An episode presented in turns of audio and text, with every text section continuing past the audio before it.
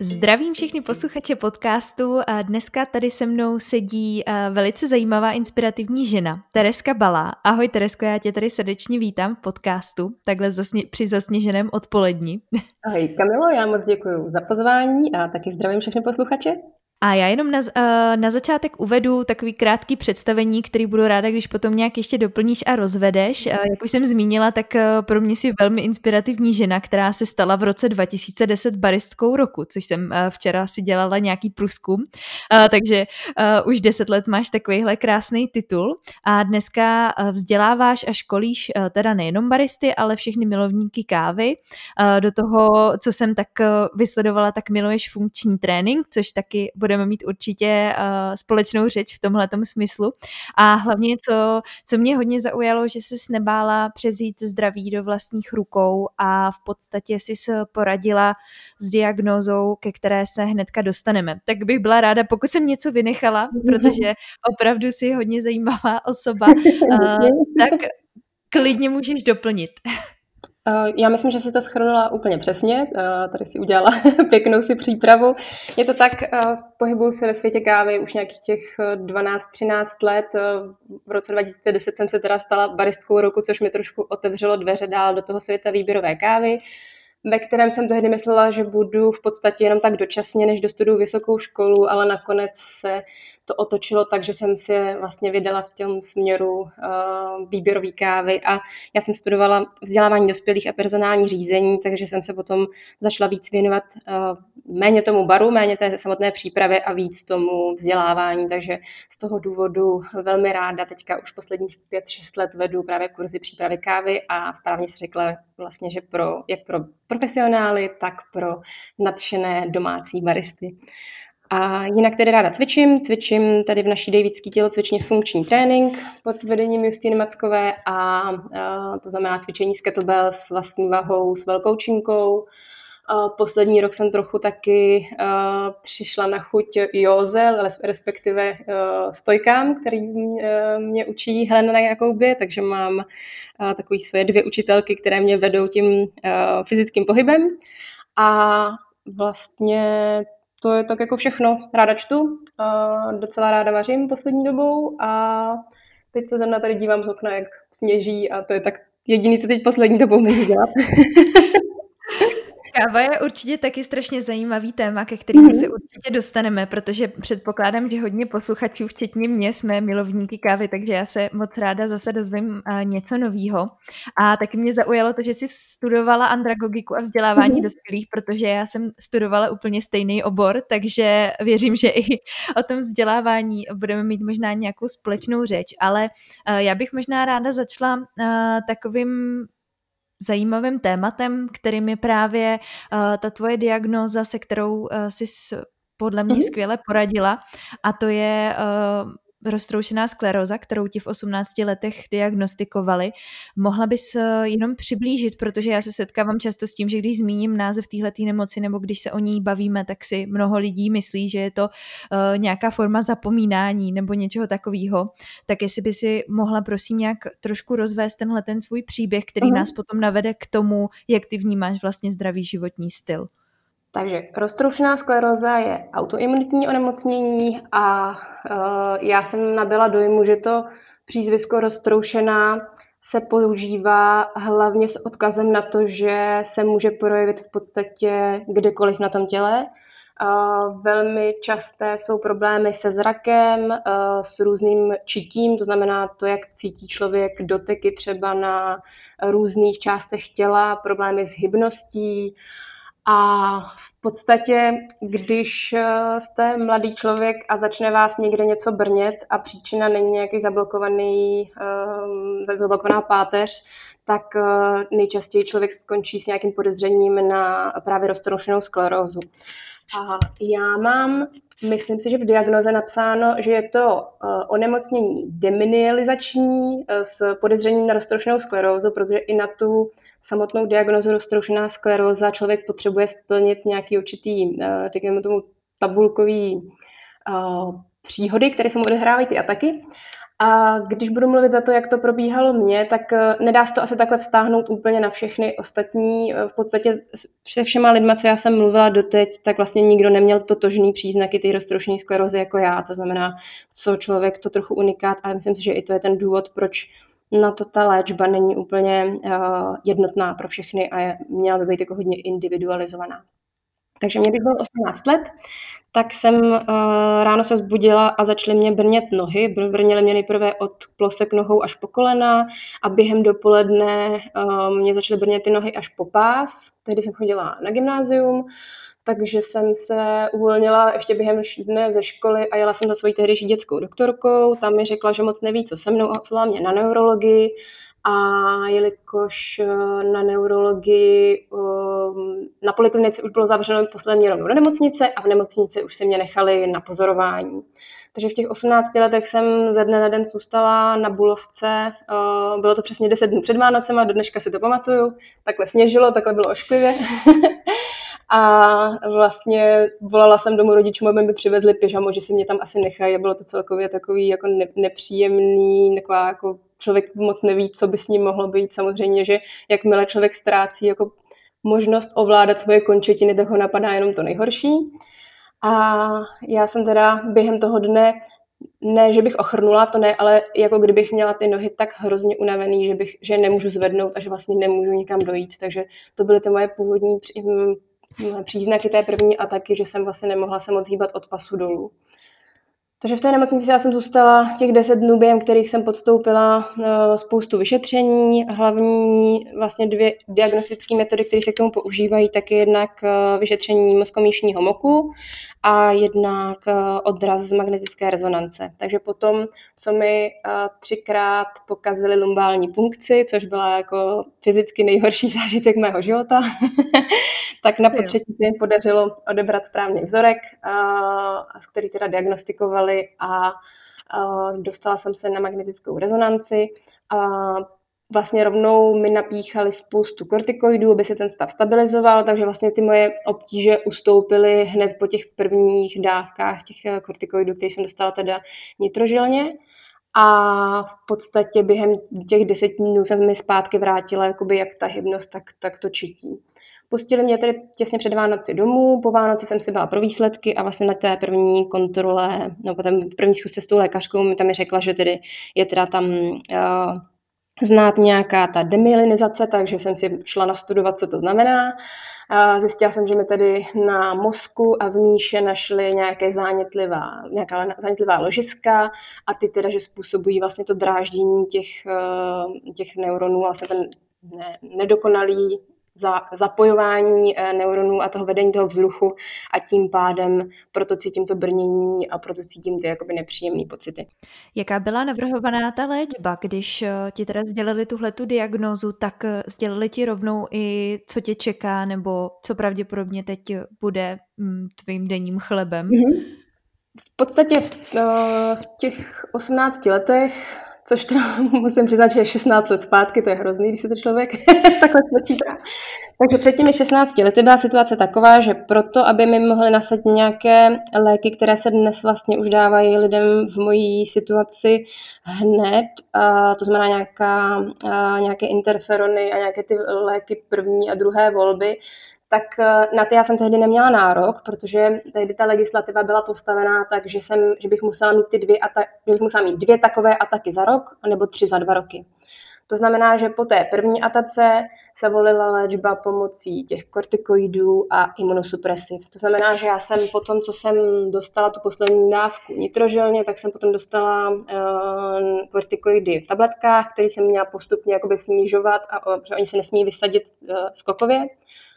To mi vycházelo na další asi třeba dva, tři měsíce a následně hned navázala jako léčba v uvozovkách, kdy jsem brala imunosupresiva, aby se mi neaktivizovala vlastně ten, ta odpověď toho imunitního systému, která by způsobovalo další tvoření těch ložisek. Takže já jsem potom následujících x let byla uh, na imuranu, to znamená uh, lécích potlačujících imunitu.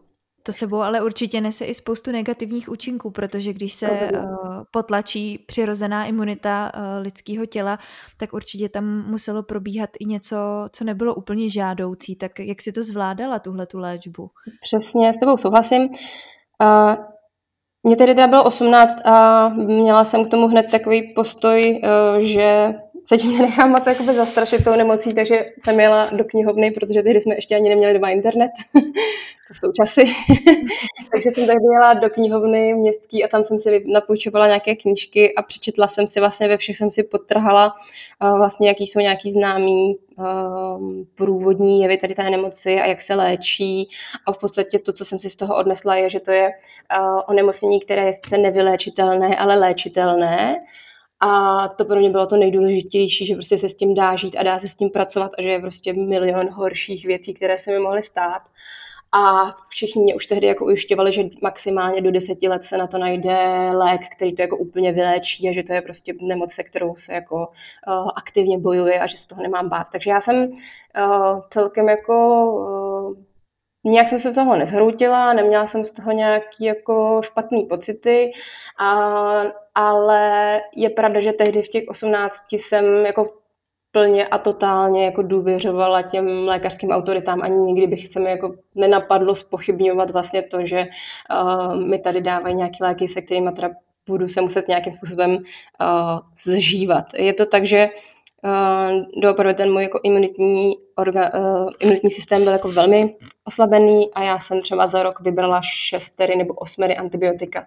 Hrozně moc jsem trpěla na takové různé jako angíny, takže to onemocnění toho uh, dýchacího systému a vlastně každý třeba dva měsíce jenom při nějakém lehkém nachlazení, tak jsem tehdy do lékařky dostala, im, im, dostala antibiotika a fakt jsem jich brala hrozně moc.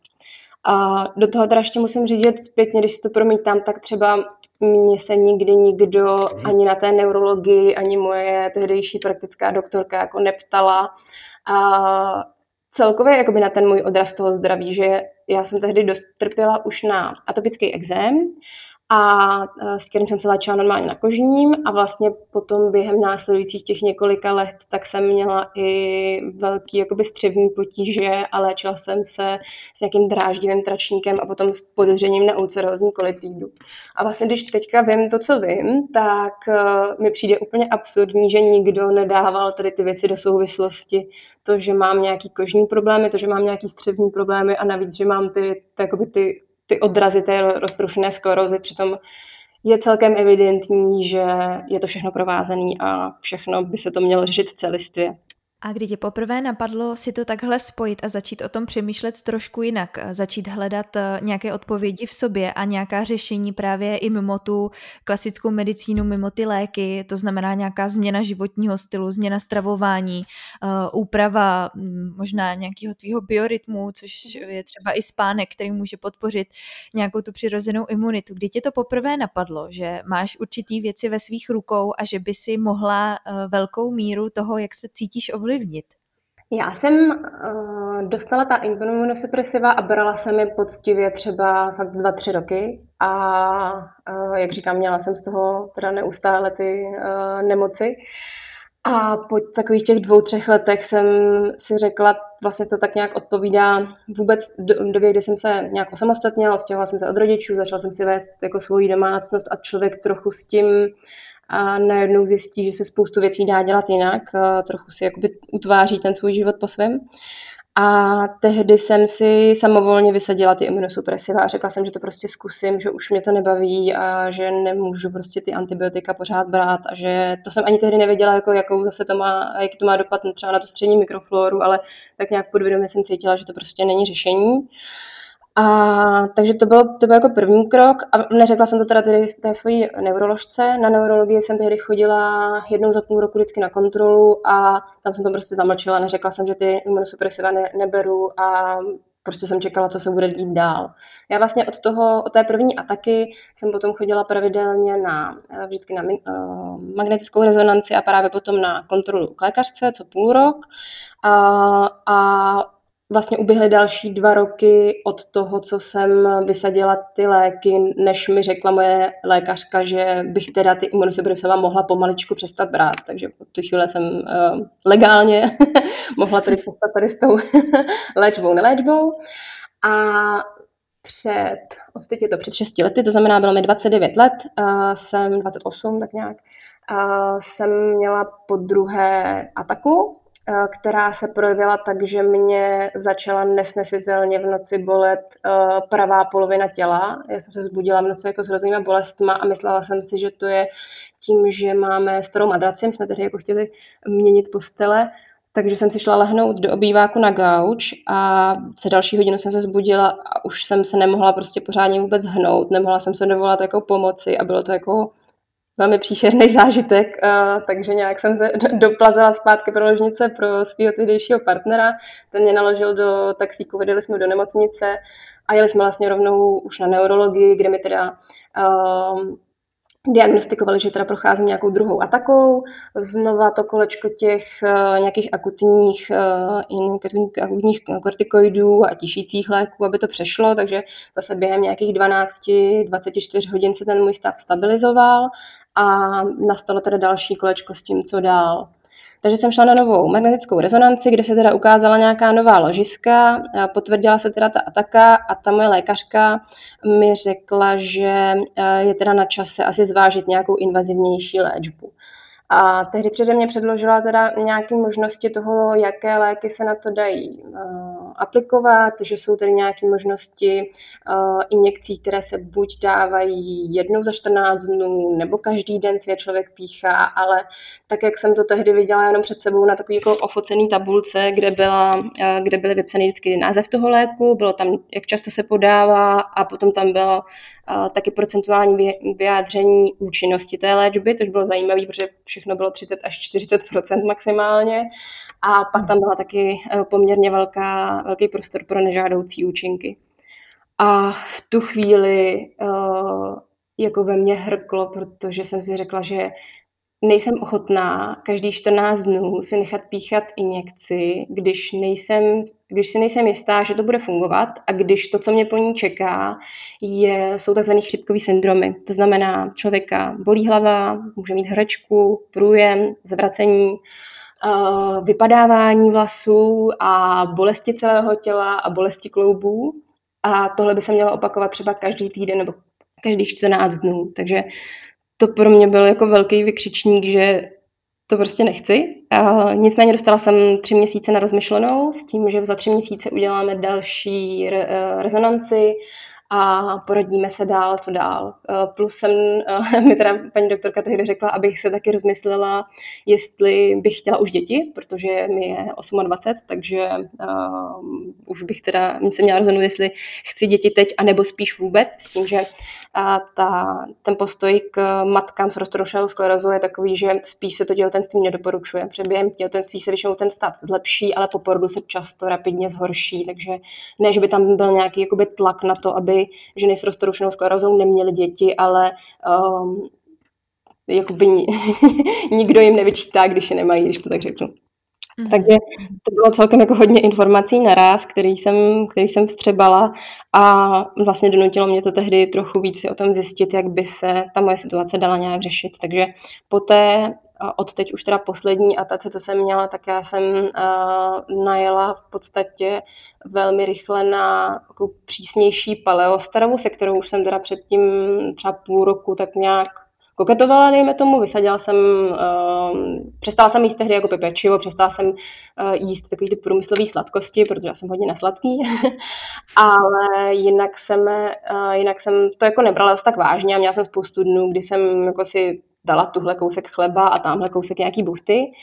Ale vlastně po té druhé atace, když jsem jakoby byla teda postavená před to, že je potřeba něco udělat, tak jsem striktně najela na jídlo bez uh, obilovin, bez mléčných výrobků, bez alkoholu a bez cukru. A tři měsíce jsem uh, opravdu držela tohle, tohleto stravování. Plus jsem do toho už tou dobu začínala právě s tím funkčním tréninkem a, a zjistila jsem, že vlastně součástí toho, co my cvičíme, tak jsou i takové cviky, kterým se říká Original Strength Resets, což jsou takové jako cviky, které napodobují uh, to, jak se dítě hýbe, když se vyvíjí, to znamená nějaký převalování, uh, kývání se na nohou, na rukou, postupné vstávání, prostě takový jednoduchý úkoly, které dobře pomáhají propojovat uh, činnosti těch dvou polovin mozku, takže takže jsem se víc vrhla do cvičení. A hlavně jsem si trošku jako udělala pořádek v těch prioritách ve svém životě a myslím si, že to udělalo jakoby taky velkou změnu. Takže to byl, to byl vlastně moment, kdy jsem uh, se začala jako hodně opírat do toho, do té změny toho svého životního stylu a řekla jsem si, že takhle to nenechám. Takže měla jsem po atace tři, mě, tři měsíční okno na to, abych se rozhodla, co bude dál s mým životem a, a rozhodla jsem se řešit to teda takhle rázně a aktivně.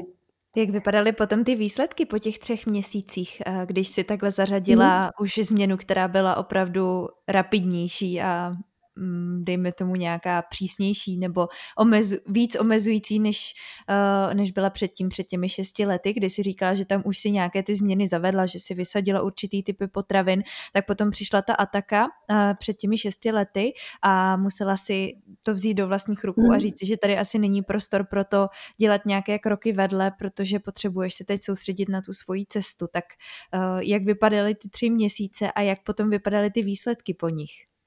Takže abych, abych to uvedla jako časovou linku, tak eh, dejme tomu, že někdy na jaře roku 2014 já jsem začala s takovými jako lehkýma úpravama té stravy a začala jsem tehdy cvičit v létě 2014 přišla ta ataka a vlastně na podzim, nebo zim, na přelomu podzimu zima, eh, zimy jsem potom šla na tu eh, kontrolu po těch třech měsících, teda té zásadní změny toho životního stylu. No a po těch třech měsících se na magnetické rezonanci ukázalo, že mi některá ta ložiska zmizela a některá se zmenšila a minimálně se žádná další neobjevují. A já jsem na to se dívala s tou mojí lékařkou, ona mi tam ukazovala ten můj sken a já jsem moc nechápala, co to znamená. A musím teda říct, eh, že kdyby mi v tu chvíli řekla, že jako není jiný cesty, než, než brát tu, než vzít tu injekční léčbu, že se tam ten můj stav bude jako zhoršovat a že tam je nějaké jako vážné ohrožení, nevím, jestli bych tehdy byla jako taková hrdinka a odmítla tu léčbu. A ta situace taková nebyla. Ta situace byla taková, že ten progres té nemoci se zastavil a jako by se zdálo, že, ten, že to jako i mírně ustoupilo, takže mi řekla, že v tu chvíli vlastně není žádný důvod pro to, aby mi nasazovali jakoukoliv léčbu. A já jsem říkala, no a může teda na to mít vliv to, že jsem teda začala jíst takhle a začala jsem cvičit a začala jsem se o sebe starat a a ona mi říkala, nevím, co jste udělala, ale dělejte to dál.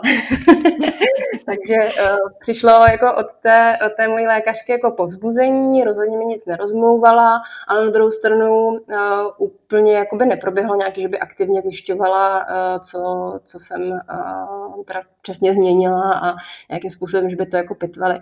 Já musím říct, že já jsem teda v péči na toho centra, centra pro nemoci demyelinizační na Karlově náměstí a že tam ten systém je takový, že až třeba poslední dva, tři roky mám pořád stejnou lékařku, že jinak to bylo tak, že si mě vždycky vzal někdo, kdo byl na řadě a že i tím, že jsem byla taky jakoby relativně bezproblémový pacient s málo těmi atakami, tak eh, to byla taková vždycky jenom zběžná kontrola, takže nechtěla bych rozhodně jako na ně házet nějakou špínu, že by se o ty pacienty nestarali, to vůbec ne, to nenaznačuju, ale spíš, že jsem vlastně, sice mluvím pořád o lékařce, ale, ale to za těch prostě 6-7 let jako bylo po každé jako jiný člověk, takže uh, nikdo mě vlastně nesledoval nějak nějakou delší dobu, to se až změnilo až za poslední dva, tři roky. Takže po těch třech měsících já jsem měla ten odraz eh, daleko, nebo ten obraz eh, daleko lepší a eh, tím pádem teda nevznikla nutnost začít s nějakou léčbou a já jsem si řekla, že mi to teda za to stojí a že rozhodně v tom na tom budu pokračovat a budu se o sebe starat dál, protože jsem prostě viděla výsledky a to nejenom, nejenom co se týkalo jako té roztroušené sklerózy, ale i na sobě jsem viděla, že mi to jako jenom svědčí, že mám najednou lepší pleť, že mám hezčí postavu a cítím se prostě líp. Pojďme se teda podívat na to, co přesně se u tebe změnilo, nebo jak by se dal popsat uh, ten životní styl, který si zaujala, ať už v té stravě nebo uh, ve cvičení, mm-hmm. nebo jestli tam byly i právě nějaké ty další změny. Ty jsi mhm. mluvila hodně i o té psychice, že jsi musela určit priority. Tak uh, mohli bychom to vzít třeba od začátku, uh, co se týká toho stravování. Ty už jsi zmínila, že to bylo paleo stravování, víceméně. Uh. Pokud někdo slyší paleo poprvé nebo úplně neví, o co se jedná, dokázala bys popsat uh, tenhle ten směr, jak se to liší třeba od keto diety, jestli to je v podstatě nízkosacharidové stravování, nebo jak to vlastně vypadá ten výživový směr? Je to pravda, že to označení paleo tomu dělá jako spíš negativní reklamu, že se potom každý začne ohánět tím, že jelikož se to jmenuje paleo stravování podle toho, že se inspirujeme tím, co jedli lidé v pravěku a pak má každý tendenci se ptát, jestli jim syrový maso a vyhrabávám si kořínky, tak tak ne. Ale dejme tomu, že to je nějaký návrat k tomu uh, stravování z dob, kdy uh, lidstvo neznalo obilniny, uh, čili je to stravování, který je založený primárně na uh, zelenině, masu, vajíčkách, zdravých tucích, semínkách, ovoci. Řekla bych v tomhle i pořadí té jakoby četnosti toho, co by se mělo jíst. To znamená, paleostravování mm, rozhodně není o tom jako jíst jenom maso, ale je to jíst vyváženě, uh, dejme tomu půl na půl zeleninu s nějakým masem, uh, jim vajíčka, nejím teda vůbec mléčné výrobky a kromě uh, ghee, kromě přepuštěného másla a nejím vlastně žádné ani jakoby pseudo obiloviny nebo obiloviny bez lepku, to znamená, snažím se z té stravy vynechat i věci, jako je rýže, pohánku jsem třeba nikdy nejedla, nejím luštěniny vůbec. A když se podívám na takový nějaký svůj jako běžný jídelníček, tak je to vždycky nějaký maso, vždycky je to velká porce zeleniny, ať už čerstvé, nebo pečené, nebo kvašené.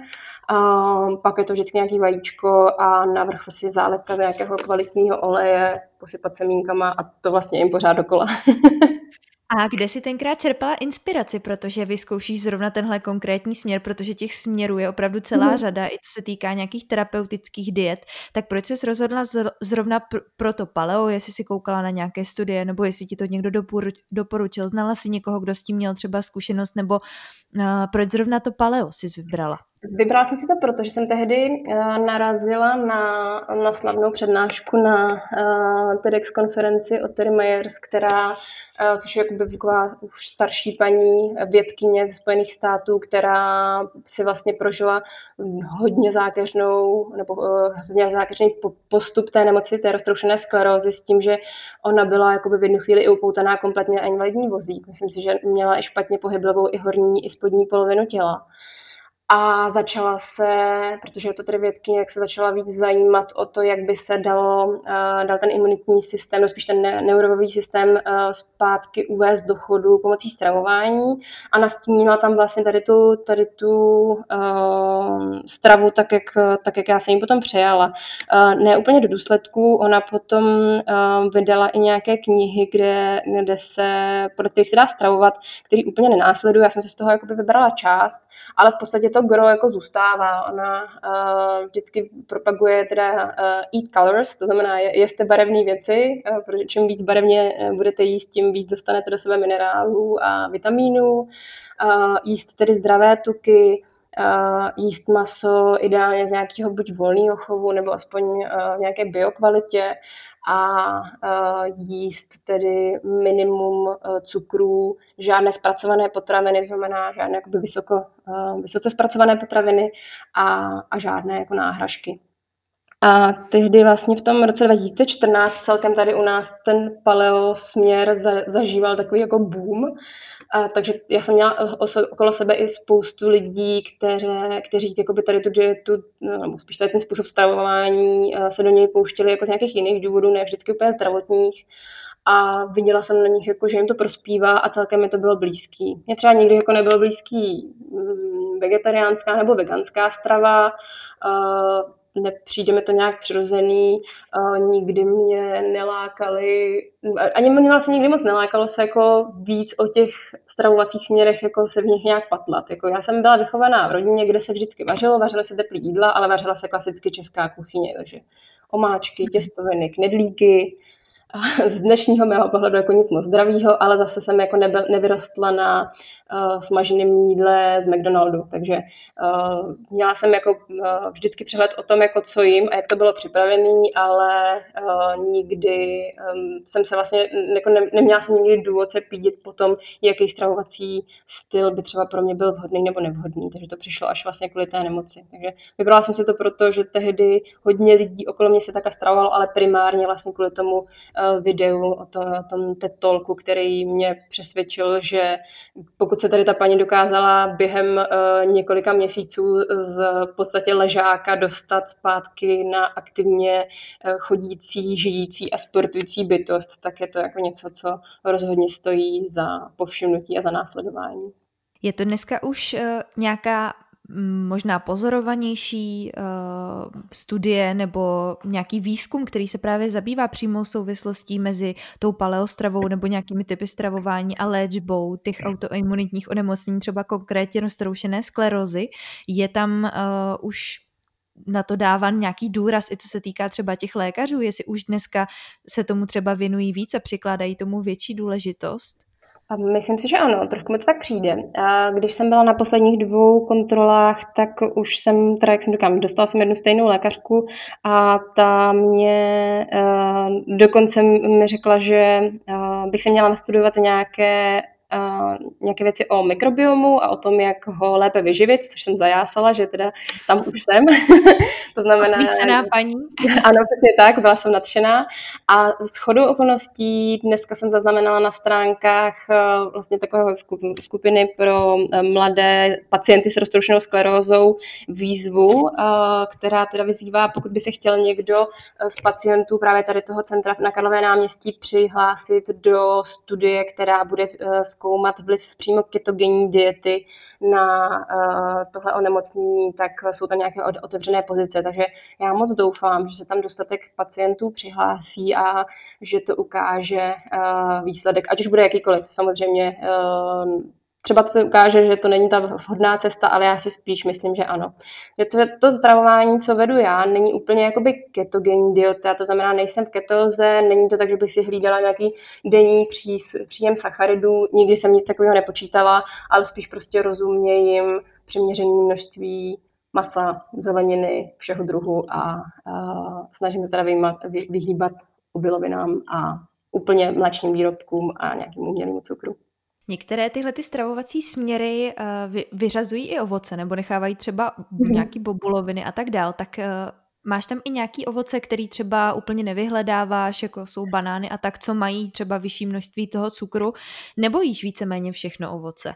Já teda musím říct, že jsem na sebe byla jako hodně přísná ten, ty první tři měsíce a potom následující, dejme tomu rok. A potom jsem trochu zvolnila a i dneska jako otevřeně přiznávám, že si občas jako dám něco i z těch potravin, co bych neměla, to znamená někde občas s ním kousek chleba nebo s ním kousek eh, sladkého koláče takže nedržím se úplně stoprocentně, ale na druhou stranu já už jako vím a poznám na sobě, uh, co mi škodí a co ne uh, a beru to jako hodně uh, omezené míře.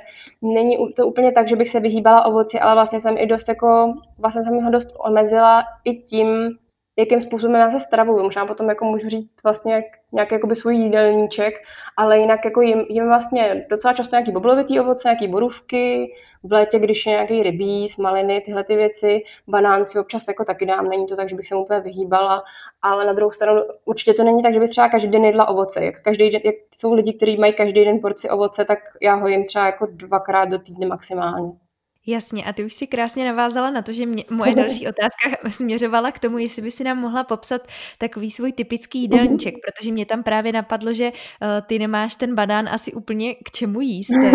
tak napadá, že asi málo kdo, nebo jako ten, kdo si dělá třeba nějaký jídla, které jsou složený ze všech makroživin, tak třeba pokud tam má banán, tak je to zase v nějakém jídle, mm-hmm. že třeba úplně takový banán, pokud to není po tréninku, nás asi úplně nezasytí třeba, třeba k snídani. Takže když ty tam máš spíš vajíčka a maso, tak úplně ten banán tam třeba nenajde takový využít. Eh, tak jak vypadá tvůj typický jídelníček? Tak já jsem ještě tak um, rok a půl uh, praktikovala to, čemu se říká intermittent fasting, to znamená přerušované hladovění. A v mém případě to vypadalo tak, že jsem úplně vynechávala snídani a měla jsem vlastně jako 16-hodinový okno mezi večeří a mezi následujícím jídlem, což v mém případě, já mám takový jako dost posunutý vůbec ten denní režim, vypadalo tak, že jsem vlastně první jídlo jedla až okolo druhé hodiny odpolední a to znamená, že to moje první jídlo dne, to, čemu teda by asi většina lidí řekla oběd, uh, už se skládalo normálně z, zase z nějakého masa, takže buď mám třeba uh, pečený krutí prsa, nebo kuřecí prso, kuřecí stehno, nebo mám uh, hovězí roast beef, nebo mám uh, vepřovou kotletu, nebo hovězí steak, to znamená nějaký prostě kus masa, když to tak řeknu, upravený většinou pečením, uh, nebo když je to steak, tak to mám jako během minutky hotový. A k tomu mám zeleninu a vlastně mývám uh, nějakou pečenou zeleninu, kterou si většinou připravuju třeba na týden dopředu větší množství a pak to jenom jako ohřívám na, na ghee nebo na olivovém oleji. Dělám si ráda takové jakoby hranolky z, z mrkve, z batátů, občas brambory, pečenou řepu, a prostě takovouhle nějakou byt, eh, kořenovou zeleninu. K tomu si většinou udělám nějaký malý salát eh, z nějakého jako polníčku, to mám ráda ze zelených salátů, eh, a pak prostě různě řetkvičky, kedlubny, eh, občas rajčata, prostě nějakou jakoby čerstvou zeleninu, zakapanou nějakým olivovým olejem nebo nějakou zálepkou s olejem. A pak si vždycky k tomu dám mističku uh, kysaného zelí, a nebo nějakých kysaných uh, řetkviček, prostě nějaké zeleniny. A to je vlastně moje jídlo, který je i stejný potom večer k večeři. Uh, to znamená, ne, ne to úplně totožné, ale třeba vyměním maso, ale jinak vlastně jim pořád dokola ty stejné věci, to znamená vždycky maso, vždycky nějakou zeleninu a vždycky nějaký, nějakou kysanou zeleninu a občas si k tomu dám sázený vajíčko, nebo si k tomu dám vajíčko na tvrdo, nebo míchaný vajíčko. Uh, k večeři jim to samý, Někdy mám mezi tím trochu hlad, tak uh, si udělám takovou malou svačinu, uh, kousek šunky a třeba kyselou okurku, to mi nedělá problém sníst jen tak. A když se budeme bavit o tom ovoci, tak jsem si celkem nedávno jsem začala dělat granolu, kterou dělám vlastně primárně z oříšků a mám tam teda trošku ovesných vloček, to je třeba zrovna věc, kde jsem trošku jako couvla a je to spíš proto, že tu granolu si jako strašně zamiloval můj přítel, takže ji dělám primárně pro něj. On žádný omezení nemá, takže ty, ten to může jíst na kila a nic se mu nestane to si občas dám a dám si to eh, s jogurtem z kokosového mlíka, takže začala jsem teďka jíst jakoby v rámci toho, jak jsem se snažila dostat do sebe víc těch jako kysaných produktů, tak si kupuju um, kokosový jogurt a ten si dám třeba s banánem a s tím ovocným myslím, ale teda s čokoládovým myslím, ale to si dávám jako málo, kdy to nemám každý den. Takže většinou já mám tady ty dvě jídla, ten oběd a tu večeři a poslední vlastně tři čtvrtě roku jsem přidala eh, to, že si ráno místo té snídaní, co si lidi dávají, tak eh, si dávám horký hovězí vývar. Takže si dám uh, takový šálek horkého vývaru a začala jsem to dělat, protože uh, prostě měla jsem trošku jako rozhozený zažívání a dostala jsem radu, že to může být tím, že ten organismus by ráno potřeboval něco teplého do žaludku a že vlastně ani pro ženy se moc tady ty dlouhé půsty nedoporučují eh, na tom každodenním eh, bázi. To znamená, že eh, aniž bych se jako cítila, že mám hlad, tak prostě si ráno dám ten hrnek toho vývaru a myslím si, že mi to jako hodně prospívá. To znamená, ráno mám hrnek vývaru, pak mám prostě ve dvě hodiny oběd a pak mám večer mezi jako devátou až desátou, mým hodně pozdě, mám večeři a pořád jim dokola ty stejné věci. Jak jde dohromady tenhle ten typ jídelníčku s nějakým sociálním životem? Ty už si zmínila, že pro přítele něco připravuješ, tak eh, co se týká třeba rodiny nebo návštěv restaurací a tak dále, tak dneska už bych řekla, že ty možnosti jsou zase o něco lepší a jsme zase o kousek dál v té stravě, i co se týká právě těch restaurací, co nově vznikají. Ale obecně, jak to jak to zvládáš takhle v nějakém tom sociálním životě, protože přece jenom, co si budeme mhm. povídat, uh, spousta um, možná společenských událostí je spojená právě s jídlem.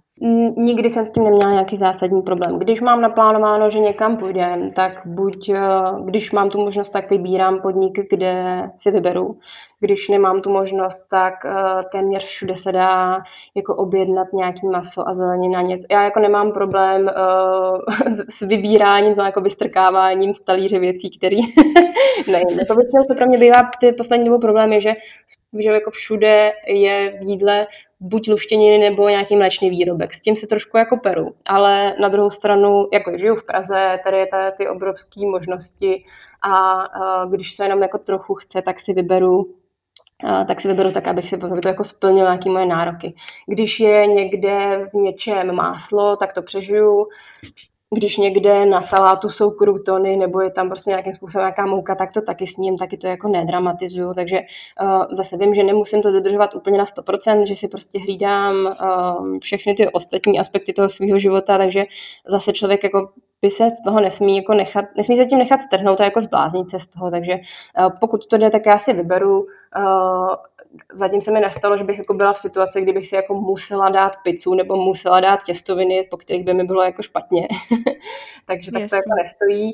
A, a, a za poslední rok jsem nebyla u nikoho na návštěvě, takže se mi nestalo, že by mi někdo něco servíroval, ale jinak jako není problém se kdekoliv s kýmkoliv dohodnout. A, a myslím si, že i tím, že o mě jako většina mého okolí ví, uh, co řeším a, a jakou tu nemoc mám nebo nemám a že kvůli tomu prostě mám nějakou jako úpravu jídelníčku, tak nikdy se jako neurazil někdo s tím, že bych uh, jako něco odmítla nebo si nedala. Ty už si tam taky i zmínila, že uh, si nějakou dobu držela přerušovaný hladovění, nebo mm. že mhm. máš třeba určitý okna, ve kterých jíš a určitý počty jídel, který mm. jíš. Tak by mě zajímalo, jestli právě i tou změnou stravy si třeba nějak změnilo tvoje hormonální zdraví, cyklus a tak dále, protože uh, jak si zmínila, že ženám se úplně nedoporučuje třeba dělat ty další půsty, protože právě tam může dojít k tomu, že jakmile tělo začne mít pocit, že hladoví, tak se tam právě můžou začít vypínat tyhle ty funkce. Tak jaká je ta tvoje zkušenost s tímhle tím typem stravování? Já teda musím říct, že já mám třeba, neberu, neberu hormonální antikoncepci a mám posledních třeba pět let uh, strašně pravidelný cyklus, úplně jako hodinky. A ve chvíli, kdy jsem začala dělat ty půsty delší, to znamená těch 16 hodin, tak se mi ten cyklus začal zkracovat. To znamená, jak kdyby se mi jako celé to tělo zrychlilo a místo po 28 jsem najednou menstruovala po 26, po 25 dnech. A to jsem si řekla, aha, tak to asi ne. to není příjemný, takže i z tohohle důvodu zařadila jsem ty vývary a vlastně se to zase hned vrátilo zpátky. Jinak jsem jako nepozorovalo žádné jako negativní účinky toho. Naopak, mnohem víc jsem se naučila jako hospodařit s tím, co je jako pocit hladu a co je jenom taková takový ten pokles cukru v krvi, kdy se trošku člověku udělá špatně. Že vlastně celý svoje dospívání. Já si pamatuju, jak jsem se ráno, musela jsem stávat brzo a zbudila jsem se prostě v půl sedmí a dala jsem si snídaní, pak jsem dorazila do školy nebo do práce a tam jsem se dávala druhou snídaní. A za další tři hodiny jsem jedla znova a vlastně celý ten den jsem vlastně jako trávila je, jezením, to je úplně pro mě jako teďka nepředstavitelná věc. Teď jak říkám, jako jim dvakrát za den a jsou jako dny, kdybych mohla jíst jenom jednou za den a jako nějak by mi to vlastně nevadilo, že jako nemám ten pocit hladu. To znamená, uh, neměla jsem pocit, že by mi to nějakým způsobem uh, rozházelo ten cyklus tak, jak se to většinou tím, že nám stává. To znamená, že spíš se jim ta menstruace zastaví. Tak to díky bohu jako ne. Naopak jsem se jako zrychlila. A Nicméně jsem si řekla, že to teda nebudu pokoušet. Co se týká uh, toho, jak na to jako reagovalo to tělo, tak jsem uh, po zavedení těch přerušovaných půstů zhubla v pase, což ne, že bych já jsem jako dost štíhlá v pase, spíš se mi jako usazuje tu kolem boků, ale i tak to bylo jako eh, zásadně vidět, pak z toho se srovnalo. Já si myslím, že to je takový ten jako efekt toho, že když člověk udělá nějakou, v podstatě jakoukoliv změnu v tom stravování, tak se to jako skokově projeví, ale potom se to většinou vrátí do nějakého normálu. Takže mě to jako spíš vyhovuje. Eh, stejně prostě teďka jakoby i tak jako nejím, nebo ten vývar si nedávám dřív, jak po nějakých 13 hodinách od toho posledního jídla, takže po, dá se říct, že pořád ten intermittent fasting jakoby dodržuju, jenom se trošku jakoby zkrátilo to okno. Oproti tomu, jak jako většina populace jako jí a je zvyklá se stravovat, tak si myslím, že pořád jsem jako na, tom, na, tom, na té straně toho extrému těch jako lidí, co doopravdu jako hladoví v úvozovkách. Mm-hmm. A mě tam zaujala ještě jedna myšlenka, jak si říkala, že právě si ráno dřív, třeba v těch 6.30 si dala snídaní, pak zase jídlo, mm. pak zase jídlo a jídlo a pořád si vlastně takhle celý den ujídala a pojídala. Mm. Tak, eh, že tam možná byla i nějaká psychická uh, závislost na tom jídle nebo nějaký psychický vztah s tím jídlem, protože když ty se takhle teď trošku od toho jídla tak jako odosobníš a plní mm. ti tu roli, tu primární roli, kterou by asi mělo mít, že tě zasytí, dodá ti živiny a tak dále, tak uh, myslíš si, že i tohle to ti nějak změnilo ten vztah psychický s jídlem, kdy už nemůžeš, nebo můžeš, ale nechceš jít a ujíst si tamhle kousek čokolády a tamhle tohle si uzobnout, že opravdu máš ty jídla nějak ohraničený, víš, co v nich chceš mít a dodržuješ to a neuzobáváš úplně nějak extrémně mezi tím, tak změnila se i nějaká ta tvoje psychická role s tím jídlem? Takhle, já bych ráda podotkla, že kdykoliv můžu jít a dát si čokoládu, to, to se mi nez, to, to nezmizelo.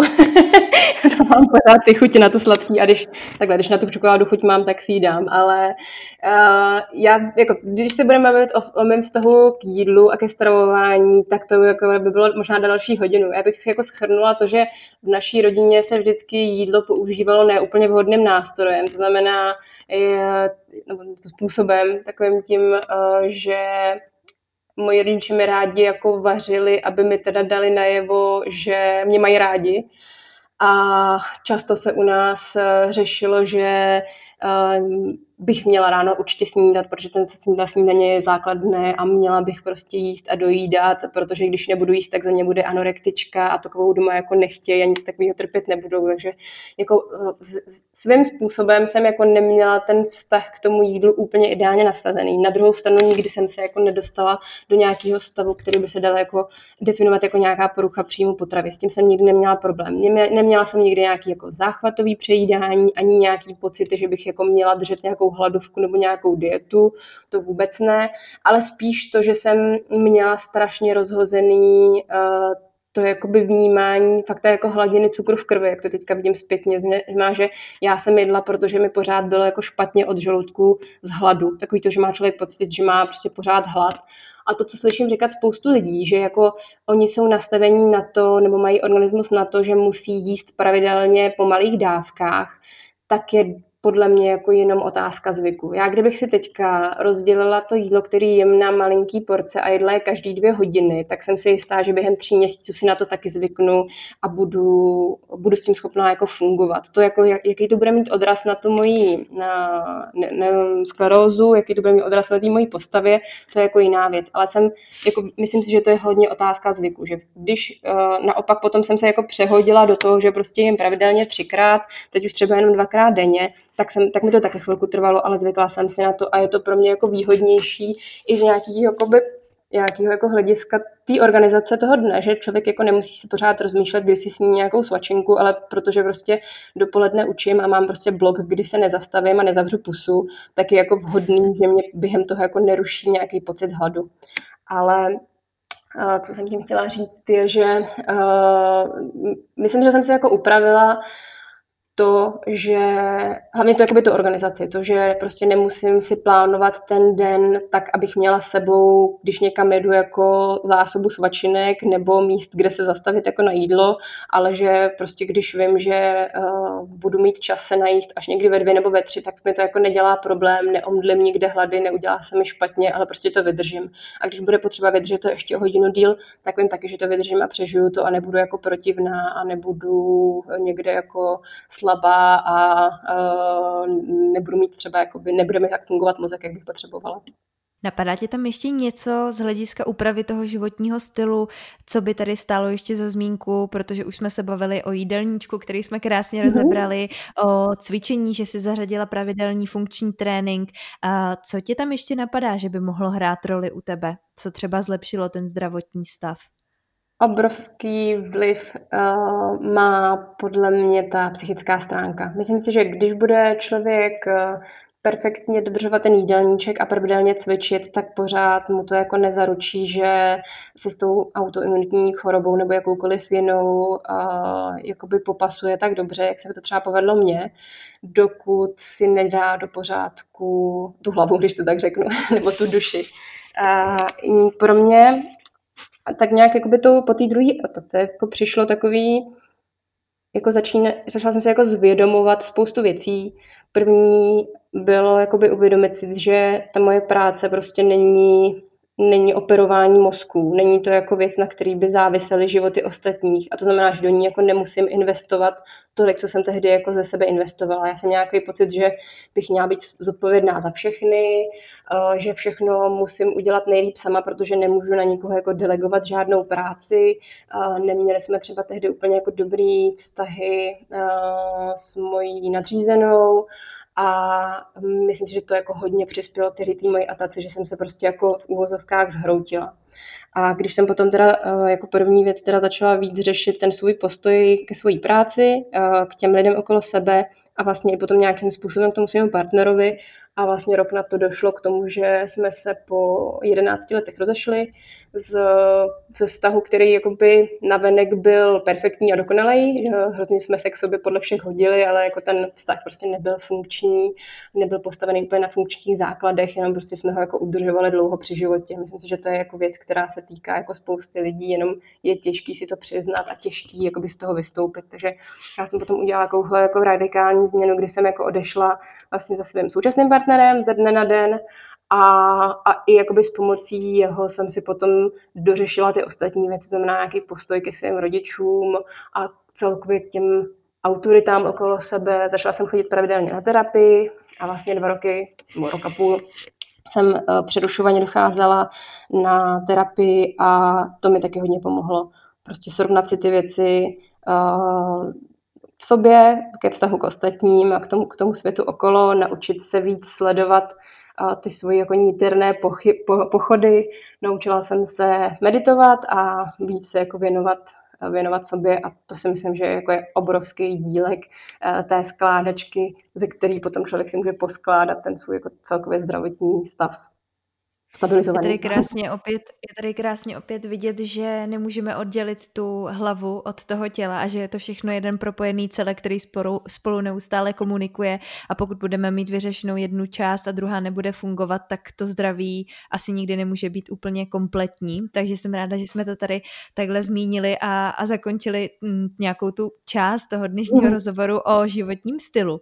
A mě by teď hodně zajímalo a, ta kapitola o kávě, protože na začátku jsme zmínili, mm-hmm. že ty školíš baristy a rozumíš kávě troufám si říct od A do Z. A pro všechny milovníky kávy bychom tady mohli na chviličku otevřít tuhle tu kapitolu a mě by zajímalo, jak právě káva zapadá do toho zdravého životního stylu, protože vychází pořád eh, nové a nové studie, některé říkají, že káva je v pořádku, některé ji připisují nějaké negativní vlivy. Tak jak ty se na to díváš jakožto odborník na kávu a zároveň odborník eh, nebo odborník prostě člověk, který si tím zdravým životním stylem dokázal vysadit všechny léky a dokázal si pomoct sám, tak jak, jakou ten vidíš souvislost právě s tou kávou, kterou asi hojně konzumuješ v tomhletom životním stylu? Já teda musím říct, že piju poměrně hodně kávy, ale pořád, eh, vždycky, když to srovnávám se svýma studentama, když přijdou na kurz, tak se jim ptám, kolik tak káfe za den vypijou, tak pořád jsem spíš jako v tom středním proudu. Jsou lidi, kteří pijou kávy mnohem víc. Já piju kávu filtrovanou a vypiju ji za den třeba půl až tři čtvrtě litru. A to znamená třeba tři až čtyři šálky. Ono se to těžko na ty šálky připočítává, když nevíme, jak velký ten šálek je. A co se týká kávy, tak je to určitě zdravá potravina, ale je stejně jako u všech ostatních velký důraz kladený na tu její kvalitu. U kávy moc nemá smysl dívat se po nějaké biocertifikaci, protože to je takový komplikovaný proces, eh, který to, že má nějaká káva na sobě nálepku bio, ještě nutně neznamená, že je zdravá ze všech těch jako ostatních hledisek.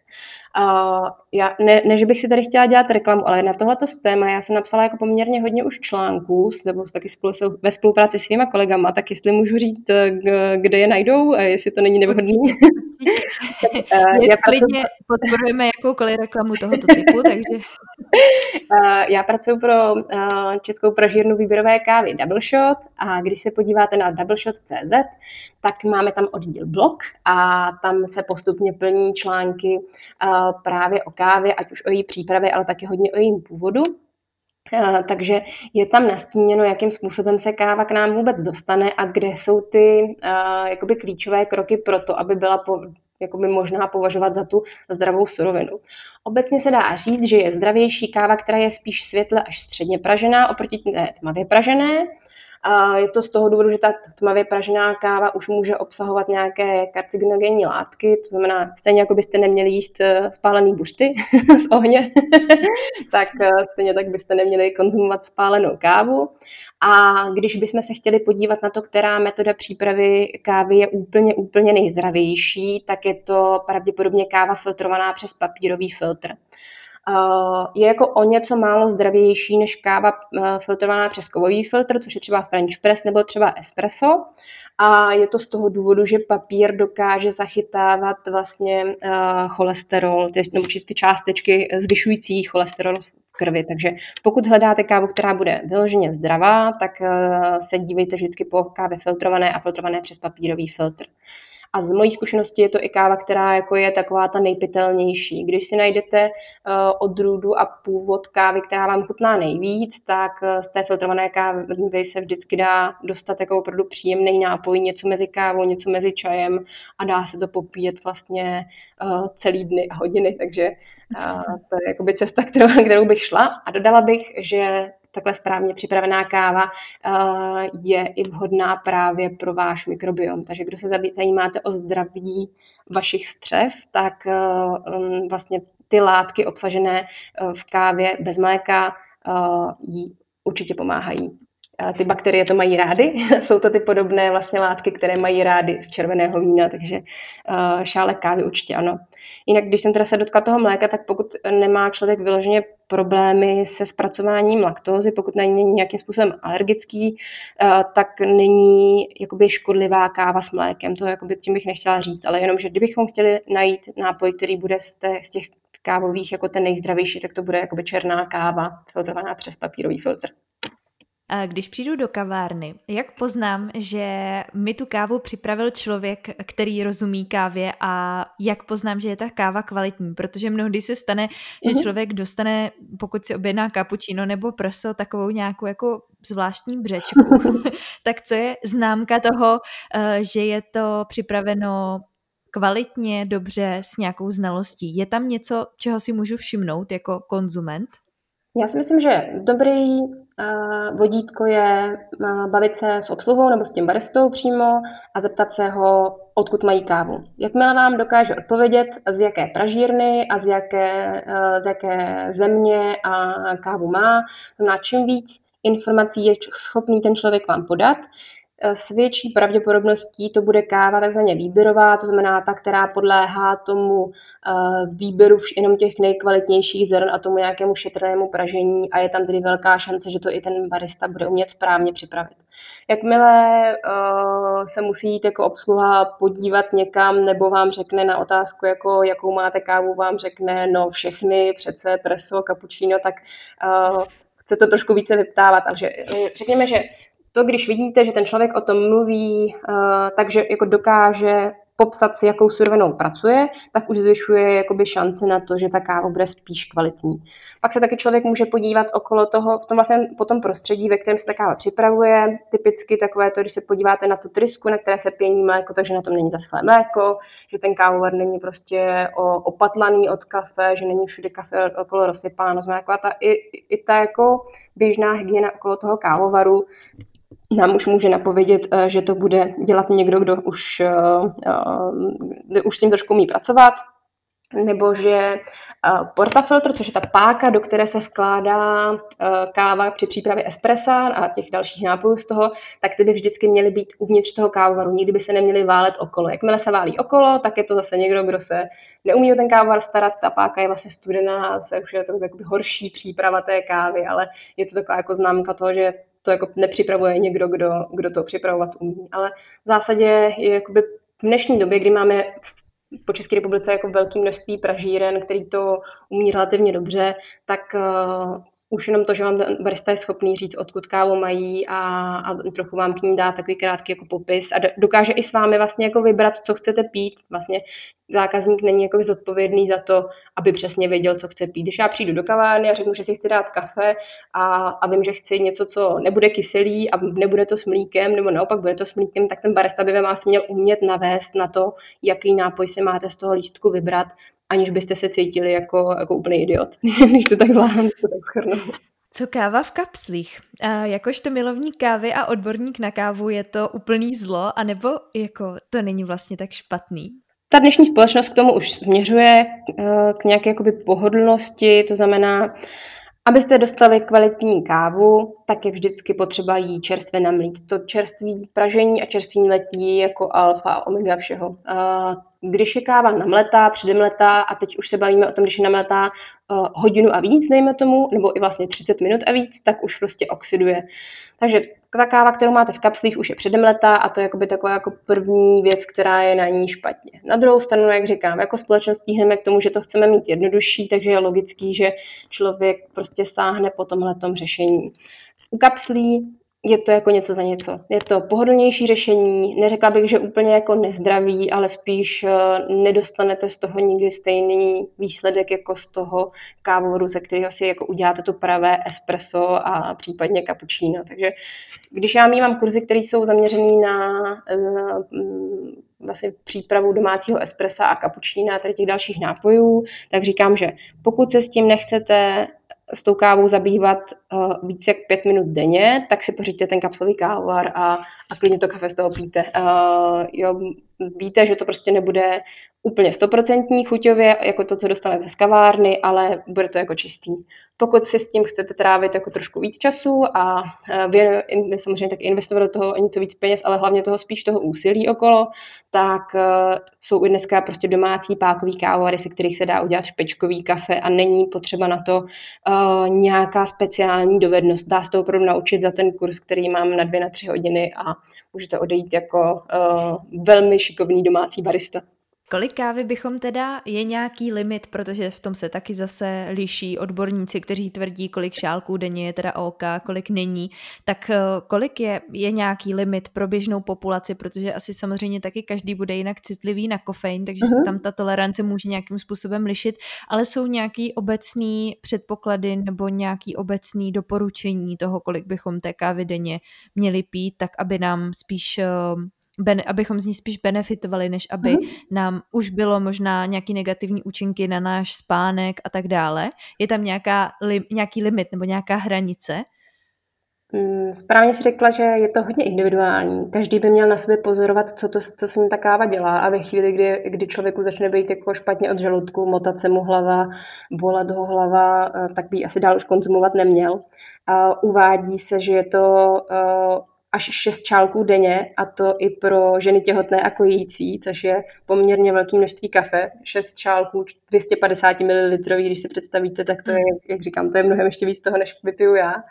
Takže v tomhle ohledu si myslím, že každý, eh, když se dá denně jako do čtyř kapučín, espres nebo filtrovaných káv, tak je úplně v klidu ale je dobrý teda přihlednout tomu k těm jako tomu aktuálnímu stavu. Uh, není, tak respektive, je vyvráceno už dávno, že by byla káva škodlivá pro těhotné ženy, co se týká kojících žen, tak tam je to asi napováženou, protože jestliže vám nespí dítě, tak já bych se asi jako nepouštěla do dalšího toho hmm. povzbuzování toho organismu, aby vám to dítě nespalo ještě méně.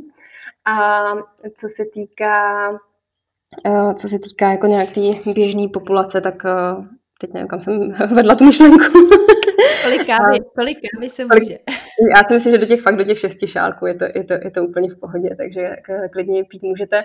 A jo, chtěla jsem říct, že tam je rozdíl potom, mm, po jaké kávě sáhnete. Je dobrý si uvědomit, že vlastně arabika a robusta mají různé množství kofeinu a ta robusta má kofeinu uh, násobně víc než arabika. To znamená, pokud kupujete kávu, která je uh, ze směsi robusty, nebo čím levnější ta káva je, tím pravděpodobnější je, že v ní, že v ní ta nějaká robusta bude tak mm. tam je dobrý trošku brzdit, protože tam ten úhrn toho kofeinu celkově je daleko víc. A už vím, kam jsem chtěla tím mířit. Chtěla jsem říct, že samozřejmě je dobrý zohlednit uh, nějaký ten váš spát, spánkový rytmus a i když spoustu lidí má pocit, že uh, to s nimi nic nedělá to kafe a že po něm usnou, tak eh, je eh, prokázáno, že na ten náš jakoby, rytmus spánkový to má rozhodně vliv. To znamená, že třeba, já to třeba na sobě poznám, že když si dám kafe ještě večer, tak sice usnu, ale potom ten spánek se není tak kvalitní a více budím a nebudím se ráno tak odpočatá. Takže je dobrý asi s tím trošku brzdit, dejme to po nějaké čtvrté hodině odpolední ale jinak eh, pokud se cítíte dobře, tak klidně prostě můžete pít kávy víc za ten den a nemyslím si, že by to člověku mělo nějakým způsobem eh, zdravotně ublížit. Teresko, jak tě poslouchám, tak jsem úplně dostala z toho chuť na kávu. Tady očima hypnotizuju, hypnotizuju svůj kávovar. Uh, takže chtěla bych odkázat na to, když eh, by nás poslouchal někdo, kdo se opravdu o kávu zajímá a má jí rád a chtěl by se o ní něco dozvědět, tak kde případně je možné vyhledat tvoje kurzy a jaké kurzy teda nabízíte? Tak eh, v současné době tady té epidemiologické situace nabízíme bohužel žádné kurzy, protože se teda nemůžeme scházet, ale za normálních okolností, eh, když se zase podíváte na ty stránky, co jsem už zmiňovala, to znamená doubleshot.cz, eh, tak tam je přímo zase odrážka kurzy a školení, tak tam se může kdokoliv přihlásit. Na tom blogu, který jsem zmiňovala, který je tam taky, tak tam je dokonce i dlouhý povídání o tom, který kurz si vybrat, ale v zásadě, když to schrnu, tak máme takový domácí kurz pro uh, lidi, kteří si připravují právě filtrovanou kávu. Tam si člověk vyzkouší nějakých šest různých metod přípravy kávy, všechny si je srovná a ochutná různé druhy a vybere si, co z toho uh, by bylo pro něj na doma ideální. Může se tam třeba sebou i přinést mlínek nebo si ho tam pořídit a rovnou si vyzkoušet to správné nastavení hrubosti, protože to je vlastně na tomto klíčové. Pak máme domácí přípravu espressa, kterou jsem teda zmiňovala, kde, kde se naučíte ovládat normálně espresso kávovar, ať už ten velký profesionální, tak i si tam ukážeme takové ty domácí varianty a naučíme se to, jak to připravovat v domácích podmínkách se strojem. A potom máme takový základní baristický kurz, což je schrnutí, což je takový celodenní, eh, který je jak pro lidi, kteří by třeba chtěli změnit zaměstnání a chtěli by se věnovat vložně eh, tady té profesi, anebo prostě jenom káva zajímá, takže by s ní chtěli eh, strávit celý den a tam se dozví všechno vlastně od té teoretické stránky přes praktickou až potom, jakoby jak se starat o ty technologie, jak si vybrat kávovar, jak si vybrat mlínek. Máme i nějaký pokročilý kurz, to už je potom určený přímo pro baristy, kteří třeba nějakou dobu už s kávou pracují. A potom máme ještě kurz, který teda vede kolega, ne já, a ten je eh, vyloženě zaměřený na míchání kávy a alkoholu. Jmenuje se to Coffee and Spirits a je to uh, pro ty z vás, kteří si občas rádi dají doma třeba irskou kávu nebo si chtějí namíchat espresso martiny. A takže je to zase i pro baristy a barmany, tak ale i pro širokou veřejnost a naučíme vás jak si doma udělat nějaký perfektní drink eh, a eh, třeba oslnit nějakou budoucí návštěvu.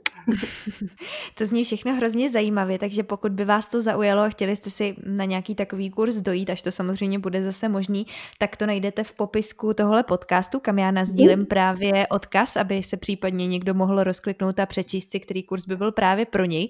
No a ještě bych tady ráda dodala, že pokud i rádi čerpáte inspiraci na barevný a zajímavý outfity, tak už určitě můžete sledovat sledovat Teresku na Instagramu, protože já, já jsem v rámci přípravy právě projížděla i Instagram a moc se mi líbilo uh, právě ty tvoje barevné kombinace a hrozně mi to tak jako zlepšilo den právě v této pošmurné době těch barevných sukní a tak dál, takže uh, ještě nám Teresko prosím prozrať, kde na Instagramu tě případně můžou posluchači najít, samozřejmě to zase nazdílím do popisku, ale abychom to tady ještě zmínili takhle já mluvený Já vám děkuji za poklonu.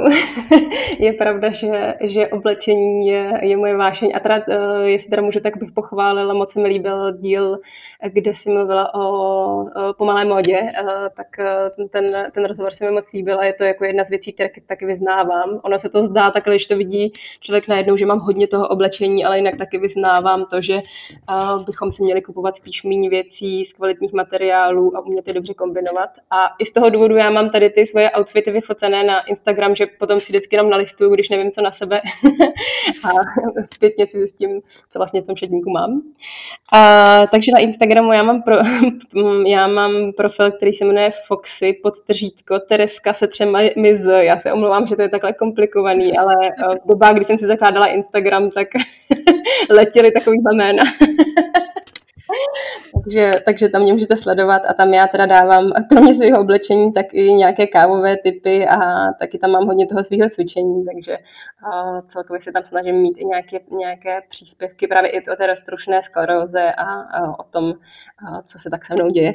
Takže inspirace zkrátka můžete čerpat spoustu a um, Teresko, já bych ti ještě jednou ráda chtěla poděkovat za to, že jsi našla ten čas, abychom nahráli rozhovor, abychom se mohli podělit o ty informace, protože věřím, že lidí nejenom s autoimunitním onemocněním, ale věřím, že to může inspirovat i zdravé jedince nebo někoho, kdo se potýká s nějakou jinou diagnozou, že jsme tady mohli předat zase nějaký trošku jiný pohled na celou věc a zdůraznit tady, že spoustu věcí ovlivnit nemůžeme, ale je tady taky spousta těch, které ovlivnit můžeme, takže jsem jsem za to moc ráda a děkuji ti, že jsi přišla. Přesně, jak to říkáš, a teda děkuji moc za pozvání, bylo to moc milý. A omlouvám se, že jsem mluvila v tak dlouhých souvětích, snad to bude srozumitelný. A jak říkáš, je spoustu věcí, co ovlivnit nemůžeme, ale určitě se vždycky dá po kousku začínat u sebe a, a jedno po druhém měnit. Někdy asi těžký jako udělat hodně změn naraz, ale úhrnu to potom určitě za to stojí prostě ty změny provést. Takže uh, budu ráda, i pokud bude mít třeba někdo z posluchačů nějaký další otázky, tak se klidně ozvěte, pokud máte, uh, pokud se vás jako týká některé z těch autoimunitních onemocnění a chtěli byste se na něco doptat, tak já jsem tomu otevřená a, a jsem ráda, kdykoliv se mi někdo ozve, mám takhle, jsem v kontaktu s několika dalšími uh, pacienty a pacientkami s roztroušenou sklerózou, se kterými se takhle podporujeme v tom zdravém životním stylu a budu jenom ráda, když se, ta, když se ty naše řady zdravějších jedinců uh, rozšíří, takže klidně se ozvěte. No a pokud vás i tenhle ten podcast nějakým způsobem zaujal a chtěli byste ty myšlenky šířit dál, tak samozřejmě budeme i rádi za sdílení, protože eh, spoustu těch věcí se dá aplikovat určitě na širší oblasti života a nejenom právě na ta autoimunitní onemocnění. Takže pokud chcete tyhle informace rozšířit dál, tak můžete sdílet buď přímo na Instagramu, nebo dát odběr tomuhle kanálu, a nebo sdílet kdekoliv jinde, kde to půjde, nebo případně poslat dále. Budeme určitě rádi za každou zpětnou vazbu, která přijde, ať už Teresce nebo mě, já jí to případně uh, přetlumočím a přepošlu. Takže ještě jednou děkujeme, že jste poslouchali a my vám popřejeme krásný zbytek dne a Teresko, tobě ještě jednou moc děkuji, že jsi přišla, bylo to hrozně fajn. Díky za pozvání, měj se krásně, taky všichni zdravím, hezký den.